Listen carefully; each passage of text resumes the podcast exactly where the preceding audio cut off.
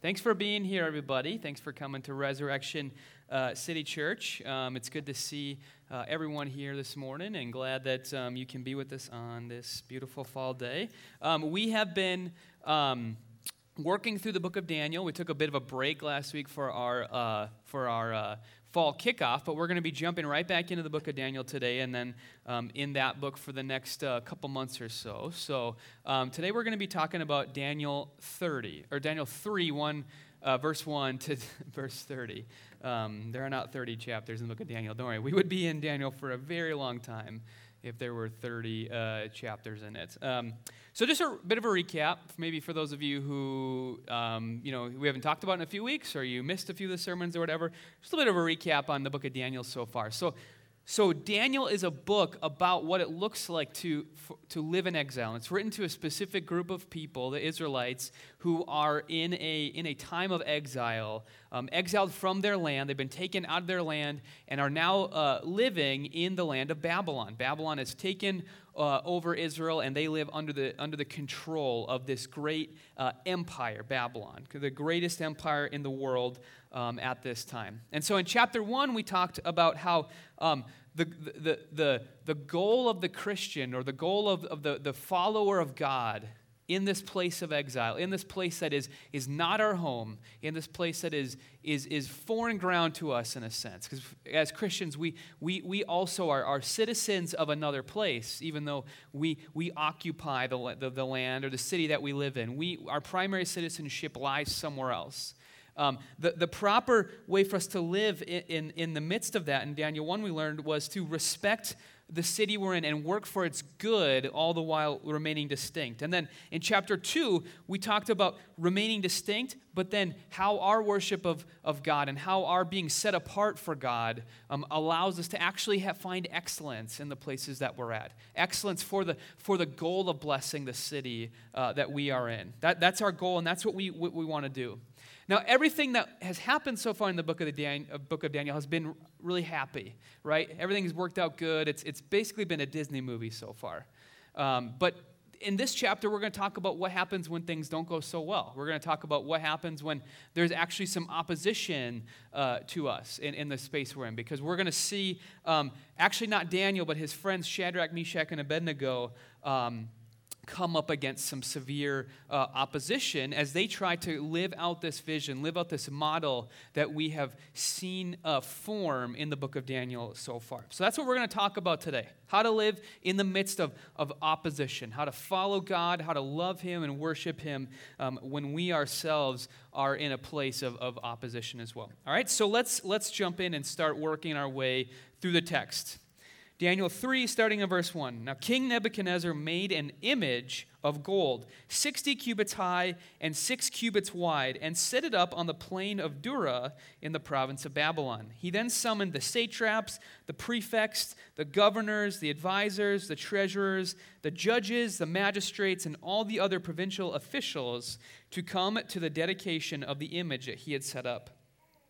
Then the herald loudly proclaimed, Nations and peoples of every language, this is what you are commanded to do. As soon as you hear the sound of the horn, the flute, zither, lyre, harp, pipe, and all kinds of music, you must fall down and worship the image of gold that King Nebuchadnezzar has set up. Whoever does not fall down and worship will immediately be thrown into a blazing furnace. All right, let's, let's just pause here and try to like figure out what's actually going on here. Let's try to kind of set the stage, figure out some of the context. Now, we don't know what the statue is of. A lot of times we, we've, we've thought it's maybe a giant uh, statue of Nebuchadnezzar himself, just in, made in his likeness. It for sure could be. Um, the text doesn't actually say, it just says there's a giant golden statue. Um, it, it, it's probably in some way uh, personal to Nebuchadnezzar because we're going to find out he gets really offended when Shadrach, Meshach, and Abednego don't bow down to it. All right, so in some way, his identity, his personality is tied up into this statue in some way, and it's massive. All right, but what we need to understand and what's going on here is that this is like a national celebration. So, so Nebuchadnezzar is inviting out the, um, the satraps and the prefects and the governors and the advisors and the treasurers and the judges and the magistrates. Now, these are all just official government, government positions, right? Members of, of, uh, you know, just of the bureaucracy, people who were out in the different provinces and oversaw territories of Babylon, um, people who made the trains run on time, um, people who made the roads get fixed, the, the city engineers were, you know, this is, this is the, the group of people that, that Nebuchadnezzar is bringing out um, and, and, and, causing to, to kind of sit and be a part of this big uh, national situation. And so, um, they're summoned out, and I'm guessing that they're seeing Nebuchadnezzar's military might as they're coming. And there's this goal, probably uh, uh, Nebuchadnezzar's um, part, to instill one of two things within the people that who come um, fear or pride right? Pride in our nation. We are amazing. Look at us. We're Babylon. Who dares compete with us? Or fear. Like, if we thought about, you know, like rebelling or trying to usurp power or something like that from Nebuchadnezzar, like, this is what we're going up against. Um, and, and so, like, if you want to think about like a, a parallel today, um, about a year ago, North Korea, you may, you may have seen this, it was, it was kind of a big deal in the news here as well. North Korea had this parade where they celebrated their 70th anniversary. And, and there were tanks and soldiers who are like high step marching through, and missiles are being brought through. And it's just like this overwhelming show of the military might of North Korea. And it's all a celebration, not, not just of North Korea, but specifically of Kim Jong un and his family, the family that's been in charge of, of North Korea for as long as, it, as it's existed. All right, so this, this, this, this celebration of the nation and the leader that's supposed to instill fear or pride in the hearts of the people. Um, this, this swelling um, joy for the, the country that I live in. That's kind of how we should see what Nebuchadnezzar is doing here. And so, what matters for us and how we're understanding um, the scene here is that everyone is supposed to bow down and show allegiance to the statue, but the statue represents the state and the leader of the state and the state's gods and their values. All right, so what Nebuchadnezzar is calling people to is this allegiance to the state of Babylon, to the nation of Babylon, and to him in particular as the leader of the nation. So it's you know, it's a, it's a religious thing, right? Because the worship of the gods is tied up in, in the uh, administration of the nation. We've seen how, how much the, the, the going to the gods is a part of policy and decision making within the government because Nebuchadnezzar is, is using these magicians and diviners to help him make state decisions, right? But it's a very political thing, right? And we, we, we should almost see it as like a very nationalistic thing, right? Um, the state mixes kind of with this transcendence. It's not just a group of people who are coming together, it's not just a government. There's actually something more to it, some greater allegiance that, that's being called to it. You know, think of Nazi Germany, right? Think of, think of the way in which the, the state um, becomes this like this like apocalyptic cosmic um, force in and of itself and people are declaring allegiance to that. That's what hitler is trying to do in the hearts of the german people. Something similar is going on here. And so this this is like this state religion that nebuchadnezzar is engaging in which is what we call nationalism. And this is not you know this is not really like I don't want to spend a lot of time on this, but I think it's just worth, you know, talking a little bit about that just for a second here. Because nationalism is actually something we're dealing a lot with all across the globe here, right? It's sweeping across different nations. We're seeing it um, take place here in America as well. And, and just the critique here we're going to see is that we as Christians or as pe- the people of God, worshipers of God, should not be giving ultimate allegiance to any country or nation above God Himself, even when we feel this pressure or we feel this pride to do it, to look down on, on other nations, um, to be very patriotic or whatever we call it. This is like a slight critique of that, I think, in this passage. And we should, we should see it, we, we should recognize it, and we should, we should uh, you know, take Shadrach, Meshach, and Abednego's unwillingness to bow to the state as a, as a way to follow God as well. All right? All right, so we, we kind of, I, wanted to, to just spend a little time talking about that. But let's keep going with the passage here. Let's see actually what plays out and, and, and kind of the, the drama of the passage itself. Daniel 3, um, starting verse 8 here now. At this time, some astrologers came forward and denounced the Jews. They said to King Nebuchadnezzar, May the king live forever. Your majesty has issued a decree that everyone who hears the sound of the horn, flute, zither, lyre, harp, pipe, and all kinds of music might fall down and worship the image of gold, and that whoever does not fall down and worship will be thrown into a blazing furnace. But there are some Jews whom you have set over the affairs of the province of Babylon Shadrach, Meshach, and Abednego. And remember, we met them in chapter 1. They're friends of Daniel. They're, they're part of the same group that Daniel has, has, has been. They're, they're, they're, uh, they're part of probably the, the, the priestly line or the, the, the, kingly line of Israel. They've been brought to uh, Babylon and they've been kind of, they're trying to indoctrinate them into kind of the worship and the, and the, and the, the life of, of, of Babylon as a way to kind of pacify Israel. So Shadrach, Meshach, and Abednego are like Daniel. They're serving in government positions. Um, uh, in Babylon, and that's why they're at this place, right? Because remember, Nebuchadnezzar calls all these, you know, government positions forward to this great event. So Shadrach, Meshach, and Abednego, and I don't know where Daniel's at, but presumably he would have been at this too. Um, they're all here for that reason. All right. So, so the astrologers are saying. This Shadrach, Meshach, and Abednego, they pay no attention to, Your Majesty. They neither serve your gods nor worship the image of gold that you have set up. Shadrach, Meshach, and Abednego replied to him, King Nebuchadnezzar, we do not need to defend ourselves to you in this manner, matter. If we are thrown into the blazing furnace, the God we serve is able to deliver us from it, and he will deliver us from your majesty's hand. But even if he does not, we want you to know, your majesty, that we will not serve your gods or worship the image of gold that you have set up. Then Nebuchadnezzar was furious with Shadrach, Meshach, and Abednego, and his attitude toward them changed. He ordered the furnace heated seven times hotter than usual and commanded some of the strongest soldiers in his army to tie up Shadrach, Meshach, and Abednego and to throw them into the blazing furnace. So these men, wearing their robes, trousers, turbans, and other clothes, were bound and thrown into the blazing furnace. The king's command was so urgent and the furnace so hot that the flames of the fire killed the soldiers who took Shadrach, Meshach, and Abednego, and these three men, firmly tied, fell into the blazing furnace. Then King Nebuchadnezzar leaped to his feet in amazement and asked his advisors, Weren't there three men that were tied up and threw into the fire? They replied, Certainly, Your Majesty. He said, Look, I see four men walking around in the fire, unbound and unharmed, and the fourth looks like a son of the gods. Nebuchadnezzar then approached the opening of the blazing furnace and shouted, Shadrach, Meshach, and Abednego, servants of the Most High God, come out, come here. So Shadrach, Meshach, and Abednego came out of the fire, and the satraps, prefects, governors, and royal advisers crowded around them. They saw that the fire had not harmed their bodies, nor was a hair on their heads singed.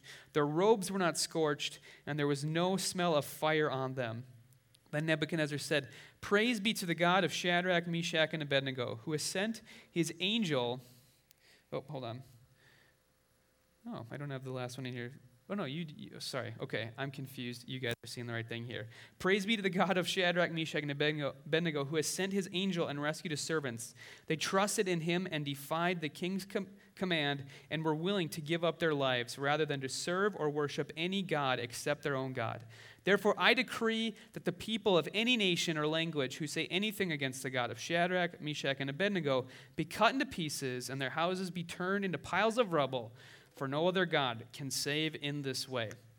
All right, so I want us to break this down. I read it all uh, uh, uh beforehand so you know what happens, and I want us to kind of break down what's happening here and the relevance for us today. And in order for us to really do that, we have to talk about um, like a, a, uh, a, an issue that we come up against quite a bit in our society because we live in a very diverse place. And that's the issue of pluralism, right? Certainly, Shadrach, Meshach, and Abednego live in a pluralistic society as well. They do not live in Israel, where everyone worships the same God, right? They live in Babylon, where there is worship of, of at least two different gods going on here. And they have to ask the question of what do we do with this? We have the same question today as well. We live in a society with lots of different worldviews, lots of different um, religions, and we're asking ourselves the question what do we do with this stuff? So we were going to always have to deal with this in the book of Daniel, and so now seems as good a time as any to me to do it. Now, here's how we deal with pluralism it today, typically. This is kind of the main way we talk about what we do with the presence of different beliefs in the same place. And let's, let's put it in terms of the passage here. We can imagine Nebuchadnezzar saying to Shadrach, Meshach, and Abednego, all right, again, this is the modern way he might say it, is like, hey, have some respect for my religion, right? Um, and, and please quit being so offensive and just bow down and worship my God. That would make me feel much better. But you're actually offending me. Okay? And so, like, the worst thing that you could be doing is offending me by not bowing down and worshiping my idol here or something. That's kind of how we would talk about it today. And we would, we would say we should have the view of tolerance that says, let's just. Um, let, us not offend anybody. The worst thing we could do here is actually offend someone by not um, completely validating their belief structure or whatever, right? That's kind of the way that we, we would talk about this. Now, obviously, Shadrach, Meshach, and Abednego don't respond in this way. So let's talk a, just a little bit about this idea of tolerance, right? This is the dominant way that we deal with pluralism in our society. And I think it's worth us kind of just talking about it and, and, and, and, and saying, like, there's a lot of good stuff in this notion, right? There's a lot of overlap that I think we should have as Christians. But we should also talk about some of the ways in which it's kind of the emperor without clothes. Because by its own de- definition, it's actually can be very intolerant system, too, all right? Um, I came across this uh, through a friend. I came across this. It was like an opinion blurb in a newspaper. I don't know how old it was, but it was someone who was writing in to the paper and kind of saying, "Hey, listen, the world would be so much better if all these different people who had different beliefs about different things would just, you know, celebrate those in the privacy of their own home and quit enforcing them on everybody else, right? Because that's actually the basic problem in the world is people who have strong beliefs who go and talk about those strong beliefs and, and push them on everybody else right? So the world would be much better if people just didn't talk about their faith in public. They, they, they can do whatever they want in, their, in, the, in the privacy of their own home, but, but leave that there. And when you come out into public, do not talk about your faith as if there's any sort of absoluteness to it. Do not talk about it as if you have some exclusive claim on how to relate to God or the gods, or um, you have some answer um, for the way that the world is, right? Don't deal in absolutes it would be better for everybody else. In fact, you just are going to cause more problems if you go do that. And the reason is, is we just don't, we just can't know for sure. We can't know for sure which religion is right, and so this is the way that we should go about doing it. So the answer in this opinion blurb, and this is like, you know, this is this is a pretty common way for a lot of people to talk about the way that different you know belief systems should work together is for is that the problem of everyone pushing their beliefs on others should be solved by everybody living according to my belief that, that what we just can't know for sure and so that you should be quiet and not talk about what you believe in, in public or, or, or let that strong belief be shown right? That's the answer for everybody. And you kind of see like the irony of that right? You kind of see the way in which it in itself is, is not tolerant by its own definition right? Um, and so so what this belief actually is is something called deism all right, so, so it's not like it's a, it's a view from nowhere. It's actually a view coming from somewhere, and that belief is called deism. Most people who would say this have no, maybe they don't even know what deism is, but it's actually like a pretty well defined and, and described worldview. It's actually not a new thing either, it's quite old. The early church was actually dealing with a form of deism called Epicureanism. And we were in Acts 17 last week where Paul is hanging out with some these different philosophers, the Stoics and the Epicureans. So Paul is very um, aware of this worldview, and um, it's not a new thing whatsoever. Christians have had to deal with it for, for many times. It kind of um, it kind of was rediscovered around the time of the Enlightenment, and it's kind of been a really dominant way of looking at the world for many people since then, including many of our founders of our country. Actually, are also deists, right? Um, now, here's what deism is. It says um, we don't know if God or the gods exist. We don't know, right? And if they do, they're far away. They're kind of removed from our lives. They don't particularly care what's going on, right? And a lot of times, the problem of evil, the, the, the, the, evidence of evil in the world and suffering and pain is one of the main um, pieces of evidence of this right? And so, because we just don't know if they're there, let's just go live our lives as if they're not. Let's go, um, Let's go have some fun on the way, maybe. We'll make it up as we go. We're not going to look to the presence of some gods to tell us what to do because they don't actually care about us, even if they're there. And let's figure it out on our own. Let's, the, the worst thing we could do is kind of go back and, and live according to some stodgy, you know, unfun ethics and let's kind of figure it out on our own. In fact, if the gods do exist, they probably would like that anyway. That probably would be their, their um, that's probably what they would want us to do, is to figure it out on our own. Now, the, the, the, the answer to pluralism in our culture here today, and again, this is kind of the irony of it, is actually to call everyone to kind of bow down to the statue of deism. Everyone needs to live this way, right? No matter what it is you actually believe, bow down and believe this and that will make everything better. Just do that, and you Christians will, will be better off. And it claims to know the answer of how we should relate to God and the other gods um, that it says can't be known, right? Again, this is kind of the irony of it, but this is kind of what we're called to bow down to. I'm pretty sure if I went up to a Muslim friend and I said, hey, um, so apparently, like, what both of us believe is, is is equal in its unknowability, right? There's probably no truth to it, and so we're supposed to be nice to each other. I'm pretty sure like that Muslim would be just as offended as me, right? but that's kind of how we're told we need to relate to each other in the society is by is by believing that like every religion or worldview is equally invalid, and so the only valid one is to believe um, that we all have to bow down to this view of deism, right? Okay, and so opposition a lot of times for us comes when we're not willing to bow down to that. That's kind of where a lot of our opposition comes from. So there's kind of like kind of the irony of it and it's good to kind of understand the society we live in and to look at one of these responses to pluralism and say you know there's some overlap here with what we believe but um, but we have a better way to respond towards, um, towards plural, pluralism as Christians, all right? And so let's get back to that question of how do we respond to the presence of other faiths in our society? And that's our first application point. What we do in relating to other worldviews and other beliefs is don't seek out opposition, but instead seek peace. But not because we don't think that there's anything to what we believe, right? And we need to apologize for it or we need to be you know, humble or something, but because we do believe that our religion is true. And at the very heart of what we believe is peace. It's love, right? It's turning the other cheek. It's, it's what Paul says in Romans 12, 18. If it is possible, as far as it depends on you, live at peace with everybody. Right? We, we've seen this in the book of Daniel so far here, and we haven't really put it in terms like this, but Daniel and, and Shadrach, Meshach, and Abednego are a group of people who are trying to bless the city they're in because of their belief in Yahweh right? They're working for their good. They don't view it as the enemy. They're seeking to bless it. They're seeking to bring out the best in the place that they live and to do it with excellence and then attribute that excellence to God. Right? So everything we need to live at peace and, and to love others is at the very heart of our religion. It should, it's not in giving up what we believe. It's actually by, by pushing in and pressing in and believing it even more so. Everything we need is right there. Now, this is not the, this is not Minnesota nice either, right? I think we're, we're known for being so, so nice here in Minnesota, but like a lot of times what that is is kind of just keeping people at an arm's length, right? So we don't have to actually get to know them or do anything for them. And we're really pleasant, but like actually the, the, the, the pleasantries is kind of a wall, right? You guys know what I'm talking about, right?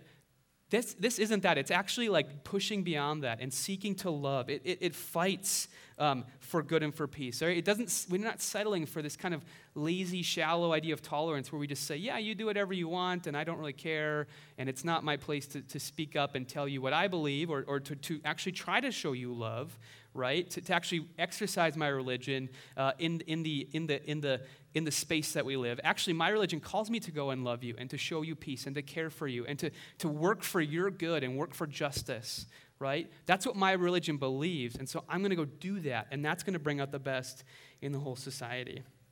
Now, um, when we do this, right, the, the, despite the fact that we're not seeking opposition out, and this is what, you know, Shadrach, Meshach, and Abednego are not seeking opposition out, right? They're not picketing, you know, this, this statue. They're not out there with, with, with signs, and they're not out there saying, like, this thing isn't real, and, and this is stupid, and you guys are believing in, a, in falsehoods. They're not doing that. They get brought to Nebuchadnezzar by these other officials in the government, right? And so, so they have to deal with opposition even though they're not seeking it out. So we kind of got to talk about what it looks like um, for us as Christians to follow God, to worship Him, to live out our religion um, when opposition finds us.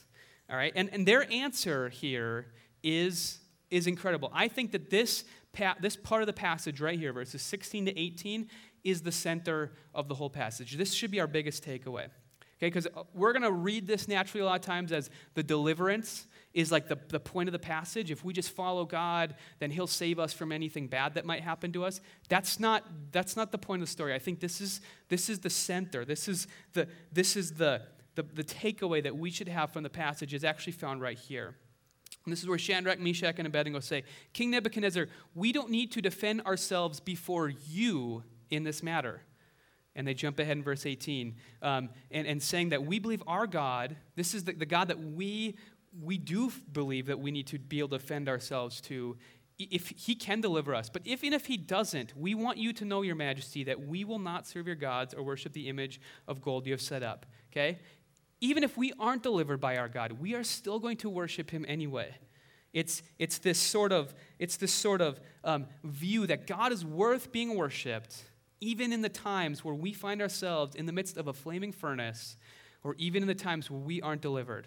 Now, make no mistake, we will be delivered many times from opposition or from suffering or for hardship. And actually, in, in Daniel chapter 6, I want to talk more specifically just about, about suffering and hardship and, and pain, because Daniel ends up in a lion's den there, and, and I don't want to preach the same sermon over again, right? So we're going to talk more generally about suffering and hardship and what we do as Christians, okay? But, but regardless, we will be delivered many times. Our God will look out for us. But even when He doesn't, He is still worth worshiping no matter what. No matter what the circumstances are, Shadrach, Meshach, and Abednego are challenging us to say, no matter what those circumstances are, our God is worth being worshiped. This is not a transactional faith. This is not a give me happiness or, or, or good, good, good stuff, right? Answer all my prayers and then I'll follow you. This is like you are so great and, and so worth following that even in the hard times, even in the hard times, you know, I will follow you. I will, I will allow myself to, to even go into a flaming furnace here. And this view is actually proved right, right? But it's not in their deliverance. So we, again, we want to look at the deliverance as the place where they're vindicated, right? They're like, they wagered on God, and God, you know, was pleased with their wager, and so he, he set them free from the furnace. Their vindication actually doesn't come there, I would submit. It comes somewhere else. All right? Now, where, where could that be? Well, imagine with me that, um, that, uh, that, um, that they are, they are walking into that fiery furnace. They are um, on their way t- to walking towards there, and they um, are thinking the closer they get to that furnace, like, well, if God was going to deliver us, he probably would have done it by now, right? And so, they were like, when they said that, they were like, I'm pretty sure Nebuchadnezzar, you know, something's going to happen before we get in that furnace where our God will deliver us. But that's, that's not what happened. So the closer they're getting to this, to this furnace, the closer they are, they are believing that they might actually end up in that thing and they might actually have to die. Like they might actually have to, to, um, to do what they said that they were, they were willing to do. And they, they start to, they start to um, accept that, right? And they continue to walk. They continue to not uh, fight back, right? They continue to, to head towards that furnace. And, and then eventually they, they see those, those other people who were, right, standing next to the furnace, and it was so hot that apparently they all died, and they're like, are we even going to make it to this furnace before we die, right? But they keep going, and they end up in the furnace, and they look around, and they're like, hey, we are not burning up right now. And as they're looking around to make sure that, like, you know, hey, Meshach, you're still there, and Abednego, you're still there, they see a fourth person, right?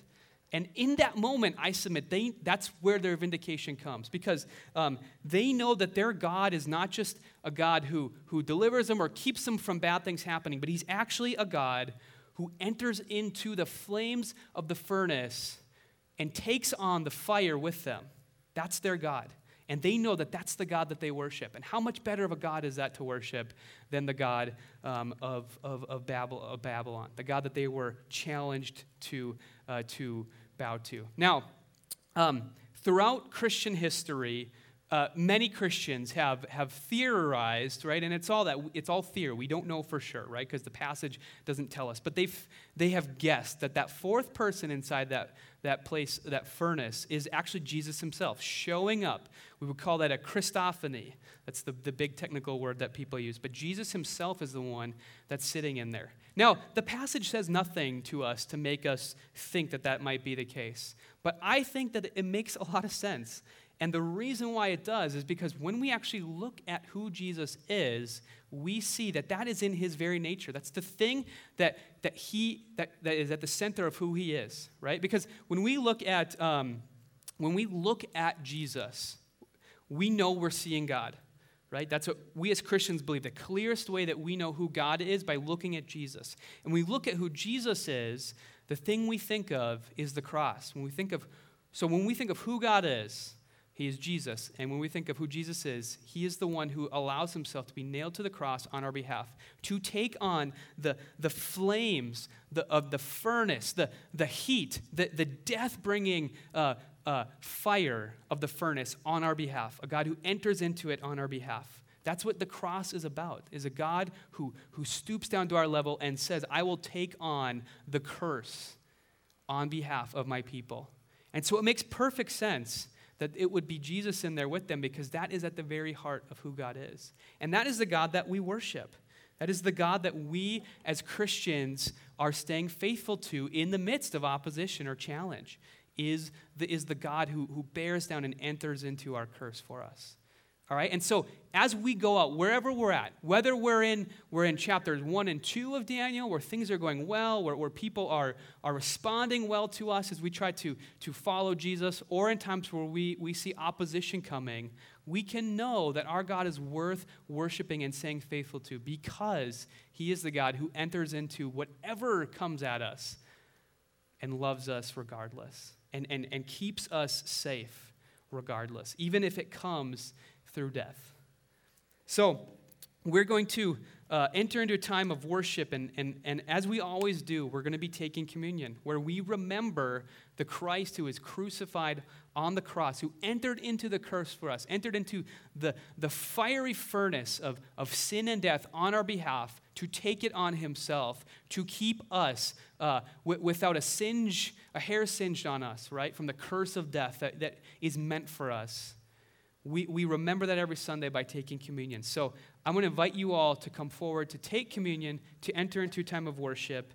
And if and and and we are starting, I've been uh, talking about this last week, we're we're starting prayer each week. So if you would like prayer for anything at all, anything at all that, that, that, maybe it comes from the sermon, maybe it's something that you just is wearing on you that you brought in uh, this, this Sunday morning. You, you brought it in with you to church, um, and you just need some prayer about that. Rachel's going to be in the back praying for you, so you can go and she'll pray for you with, with anything that you need. All right, let's, let's enter into that time of worship now as we worship the God who enters into uh, the fiery furnace on our behalf. Lord, we, we thank you that you are, are not a God who um, who, who is far away, who's detached from what is going on in our lives, who, who, who, who is not um, leaving us to live on our own, even though that is what so many of us would like to do. Is to, is to live in a world without, without you, Lord, all the while rejecting the fact that you, you don't just sit in a lofty white castle, but you come down and you enter into into our pain and our suffering and our hurt and, our, and the curse for us, God. I pray that that worship would flow out of us into all the places that we're at and that you would give us boldness to do that, to worship you, um, even in times of opposition, Lord. I pray that you would, you would bless us as we go forth this week. In Jesus' name, amen.